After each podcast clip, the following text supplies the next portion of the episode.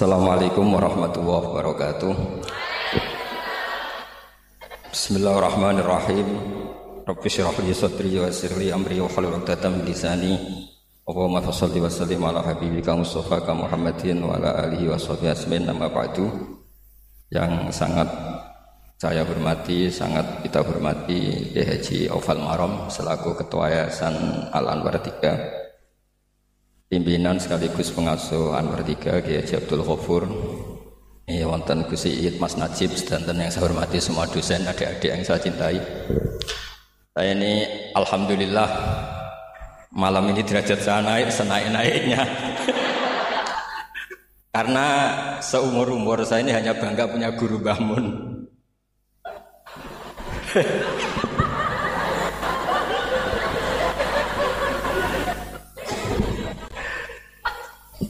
Tapi malam ini punya baru.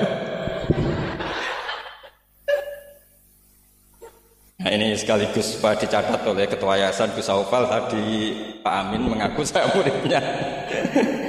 ini satu kezaliman.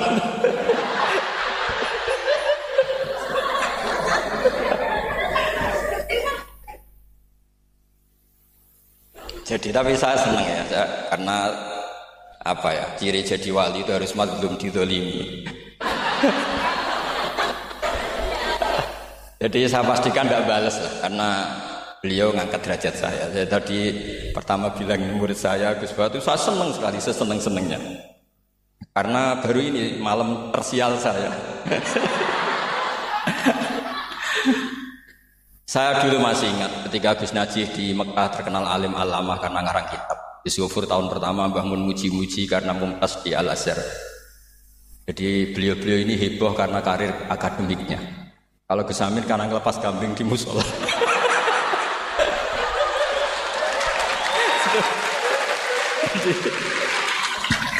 Jadi uh, jameknya sama-sama bikin heboh. Jadi ya itu saja lah. Niru itu tidak bisa penuh ya sudah niru hebohnya saja. Tidak, tidak, Uh, tadi karena Gus Aufal baru masuk, tadi Gus Aminoto bilang gini Gus Aufal, dulu Mbah Mun sayang saya sampai dicatrikan istri. Apa Gus Yofur bisa nyarikan saya istri? oh benar-benar kefasikan baru dalam Jadi Jadi kita rileks saja karena ini apa ya? Buyan itu bagian dari ibadah kelas tinggi. Ya ini betul. Saya dulu mengkaji sama Gus Zofur seperti beliau tadi cerita. Di antara kegiatan beliau kalau malam belajar usul fikih, kita belajar bareng-bareng. Di antara pendapat usul fikih yang menyenangkan kita itu adalah mubah itu wajib. Dan itu saya kenang betul. Itmamin mubahin ila wa yatahaqqaqu tarku haramimman. Saya tahak pokok bisukun tarkul kot bisukun tarkul kodam. Pasti Pak Amin tidak bisa. Hafal sebanyak ini tidak bisa. Jadi dia itu pelarian karena ngapalkan nggak bisa ya sudah gojlok saya. Tapi ya tetap tidak level lah kira-kira gitu. Tidak level jadi nggak level. Artinya begini ya, Malam ini kita guyon nikmati suasana seperti ini dengan Gus dengan Gus. Malam ini artinya kita ada dugem. Malam ini kita ada zina, ada dugem, tidak melihat hal yang maksiat. Jadi mubah itu tarkul haram. Tarkul haram wajib, meninggalkan haram itu wajib. Berarti fi'lul mubah juga wajib. Tapi mubah loh ya, bukan lepas kambing di musola. Kalau itu tidak wajib ya tidak mubah haram. Tapi di pondok ada adat, kalau yang melakukan itu gus itu makfu. Jadi kalau di bab najis ya najis makfu lah itu kira-kira. Artinya khazanah kita cukup untuk menganalisis itu. Saya memang di antara murid yang sering mengkaji Bahmun secara fikih. Saya pernah bilang di rumah dinasnya Gus Yasin, bagaimana beliau tadi menyinggung Ketika Gus Yasin diduetkan dengan Pak Ganjar, ini menjadi fakih abadi bahwa ada fakih besar yaitu ulama tidak ada tradisi atau tidak boleh ada tradisi berhadapan-hadapan dengan Umar. Kita sama-sama berduet untuk kelangsungan bangsa ini secara damai dan bermartabat. Jadi nggak penting menurut saya Gus Yasin wakil gubernur apa Gus Yasin ketua DPR dulu Kak Kamil ketua DPR Gus Kamil. Yang menjadi penting bagi kita adalah fakih ini akan ada. Itu juga ketika Gus Zufur sekolah sampai doktor bahwa ulama Salim Bahmun, Putra Bazuber tidak anti dunia kampus. Sehingga Gus Zufur sekolah ya sampai doktor. Juga beliau tidak anti khusyuk tadi kata Gus Iid, khusyuk yang dimaksud Yai bukan terus khusyuk. Karena Yai sering menghentikan manis ada khusyuan zada jalan terus ada orang kayak Gus Amin dia nggak khusyuk supaya nggak dikatakan bodoh. Itu memang cara beliau melawan makalah itu. Kalau beliau khusyuk kan nanti ada apa? Jalan. Maka pura-pura ada khusyuk. Selain itu fakta terus, ya sudah jadinya seperti itu. Saya itu sering uh, meneliti fikihnya Mbah Mun mulai yang tadi. Saya masih ingat ketika Yai mau ketemu Bu Mega ketika mau haji Yai tindak Jumat ketemu Bu Mega itu Sabtu beliau terbang Ahad di antara yang dihentikan ke santri-santri kira-kira gini maknanya e, besok saya ketemu Ibu Mega dan ini bagus supaya Indonesia damai karena ulama dan umaroknya ini satu kombinasi antara nasionalis dan religius Beliau itu paling menghindari kalau Indonesia kios kemudian ada dosa yang dulu batu batu. Kalau kios itu mungkin potensinya saling bunuh, saling apa. Sehingga ketika melihat Mbah Mun ketemu Mega itu pikiran pertama saya adalah sabut bima jangan sampai terjadi. Karena biatan pertama Al-Quran adalah wa itakhadna mitsaqakum latas fikuna apa Dan itu beliau melakukan itu dengan cara yang sangat elegan ketemu orang yang benar-benar jadi aktor di Indonesia. Siapa yang nggak ngerti bangun aktor penting dalam perjalanan agama di Indonesia? Mega sebagai uh, simbol nasional. Beliau dengan besar hati ketemu dan itu kita membaca fikih sebagai bentuk hiknan lidima muslimin. Uh, upaya supaya Indonesia itu damai baik-baik saja. Saya tentu belajar banyak dari Gus ketika menafsirkan kenapa Al-Barjanji itu menjadi mujad.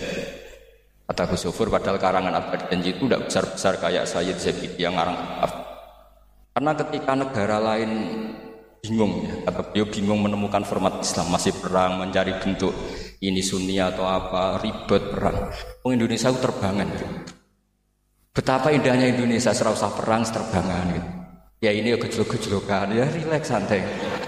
Sampai saya tidak tahu ini kiai dari mana. Ya. Makanya ini sekaligus untuk mahasiswa baru terminan dosen Anda ya mulai yang waras kayak Gus Ofur sampai yang kewarasannya kita tidak tahu tapi ya waras. Yaitu tadi Gus Ofur menambahkan Aminoto Setio Garwo. saya tidak tahu itu tambahnya Gus Ofur apa ada di aktenya nggak tahu saya. Tapi saya kenal Gus Amin itu lama, lama sekali. Jadi saya tidak perlu cerita kalau beliau pernah ngaji saya karena nanti kasihan. Saya tidak perlu cerita itu karena saksinya lebih banyak beliau ngaji saya ketimbang saya ngaji beliau. Tapi itu cara beliau punya harga diri ya monggo itu gitu kalau eh, saya terima dengan lapang dada. Jadi beliau orang kedua setelah Nawawi yang ngaku saya sebagai muridnya. Tapi saya mau cerita yang agak serius ini lima menit tentang fikihnya Mbah Mun. Tadi Gus Said bilang termasuk yang tahu banyak tentang karangan Mbah Mun termasuk tentu saya selain santri-santri yang Uh, saya pernah ditanya Mbah Mun ketika film Masjidin Nabawi ditanya, "Nah, apa kowe Gofur kok ngotot aku seneng nulis?" Saya bilang, e, "Nanti biar cucu-cucu jenengan masih melihat naskah-naskah jenengan." Iya, iya kata dia. Saya masih ingat Dewi Imam Syafi'i. Alef afqahu min Malik illa annahu doya'ahu ashab. Sebetulnya Imam Les itu lebih ahli fikih ketimbang Imam Malik.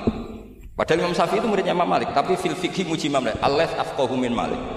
Ila annahu doya'ahu ashabu. Tapi sayangnya Imam Les ini murid-muridnya nggak ada yang benar.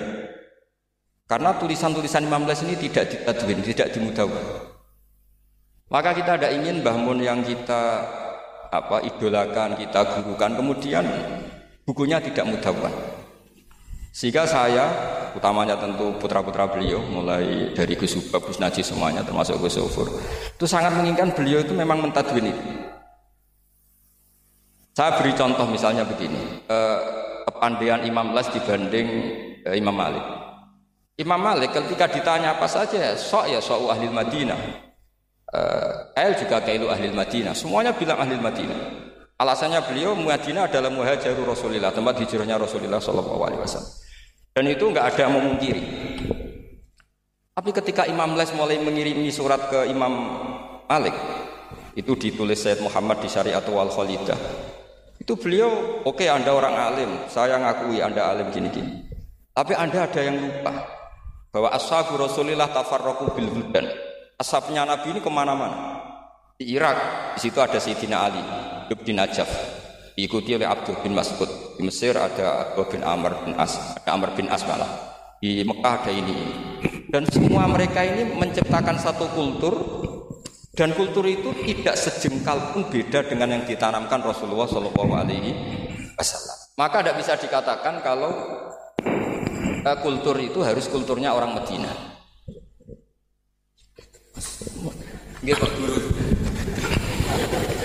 Ini naik pangkat ini. Seorang guru melayani muridnya. Ini juga cara beliau untuk mengalahkan saya di dunia wali. Jadi makanya pura-pura tawadu.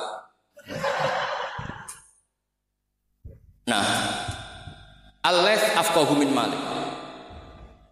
Beliau punya sekian contoh bahwa orang Irak itu tidak kalah, nggak kalah kerennya lah kira-kira gitu.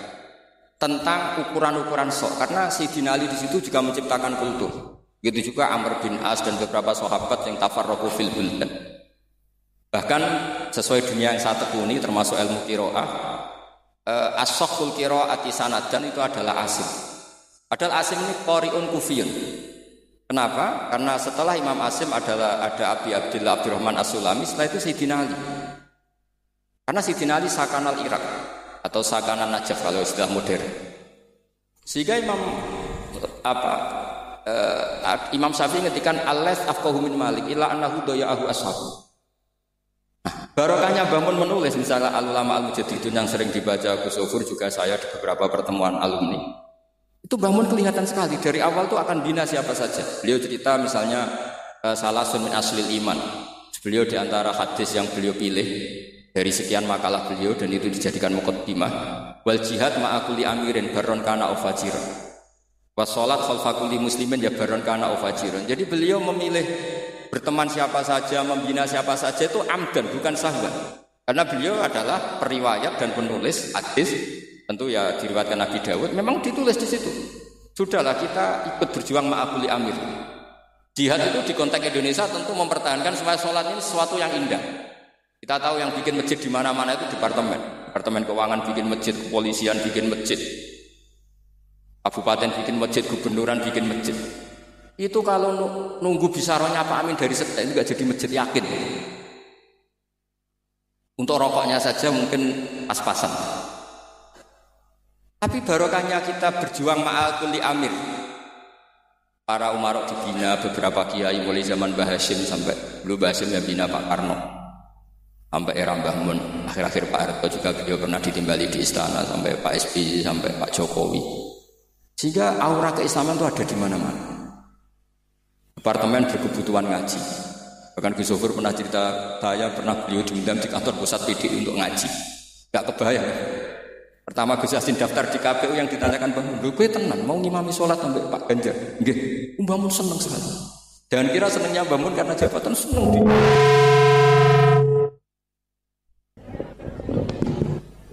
Jadi Mbah Mun ketika Gus Yasin cerita sholat tadi itu senang sekali. Senang sekali. Dengan tanda petik ada komunitas yang kayak sholat itu jadi ukuran. Saya meskipun nggak nangis di depan umum kayak Gus Amin tadi, saya juga heran kok bisa nangis. itu saya heran betul. Dan saya tetap Husnudon itu asli. ya agak-agak memaksakan Husnudon saya, tapi ya sudahlah saya Husnudon. Kalau itu asli. Itu saya sering nangisi fakihnya Mbah Mun. Di antaranya adalah saya pernah sejagungan sama Gus Hasib, bin Wahab, pendik, termasuk pendiri N Wahab. Saya cerita prestasi Mbah Hasim, eh, Gus eh, Mbah Wahab, Bisri Sansuri, juga beberapa Kiai Ahmad Siddiq, Bali Maksum, sampai cerita Mbah. Bahwa para kiai ini berhasil menciptakan satu intensitas entitas agama menjadi tolok ukur. Jadi barokahnya mereka berjuang secara tadrijan, secara gradualisme, secara proses. Sekarang tuh calon bupati kok tidak sholat, itu tidak keren. Dan tidak dipilih. Benar kok terkenal gak sholat itu pasti gak dipilih. Artinya kiai ini berhasil bahkan nilai-nilai politik pun harus bersama nilai-nilai apa? Agama. Pejabat kok ketahuan selingkuh itu habis. Artinya nilai-nilai yang menurut agama mongkar satu hal yang buruk. Itu juga buruk di perspektif politik Indonesia. Jadi kayak dan itu tanpa bikin negara ini terus kayak jadi negara Islam. Kurang apanya coba istihad guru-guru kita yang luar biasa. Saya pikir sampai di sini aja nanti moderator biar balas saya supaya saya lebih madlum lagi. Semakin madlum semakin derajat saya akan naik. Dan monggo kesamin kalau mau memadlumi saya uh, saya persilahkan karena saya ini kan apa ya sudah terlalu kuat lah kayaknya nggak ngefek. Tapi gak monggo lah kalau artinya ini sekali-kali saya ngomong serius. Jadi dulu nyuwun sewu kita pengajian saja harus apur, harus izin, bahkan ada istilah SIM, surat izin apa mubalek ya dulu. Namanya juga SIM. Ini Pak Mus, apa abahnya Pak Rofik itu ya temannya bapak saya. Masuk teman bodoh nih. Ini masyur ini. Ibunya Pak Rofik ini nggak pernah masak enak, kecuali ada tamu. Akhirnya kerjasama sama bapak sama Mbak Mun kalau Jumat pagi disuruh ke situ. Terus Mbah Musa ini abahnya ini, Bu, engkau apa yang Kiai Nur Salim mau Mbah Mun masak iyo terus masak enak terus bapaknya ikut makan enak itu. jadi jadi jadi Kiai dulu itu seni sampai kepen mangan enak itu harus bodoni istri. Dan itu semoga bodoni yang wajib. Karena apa ya? Eh, seneng itu wajib akhirnya. Makanya saya dengan Pak Rofik ini ya mulai dulu ya ya kayak saudara karena dulu Mbah Mun, Bapak, Mbah Musa itu ya teman termasuk kalau harus bodoni istri ya ya bodoni. Akhirnya ya tiap Jumat itu main ke situ. Karena itu dengan cara itu makanya enak. Kalau ndak ya tempe terus gitu. Nah itu bisa ditiru bisa ditiru jadi ya bagus lah itu kalau itu solutif itu kata kesit ya monggo niki moderator malih Gus Amin. Assalamualaikum warahmatullahi wabarakatuh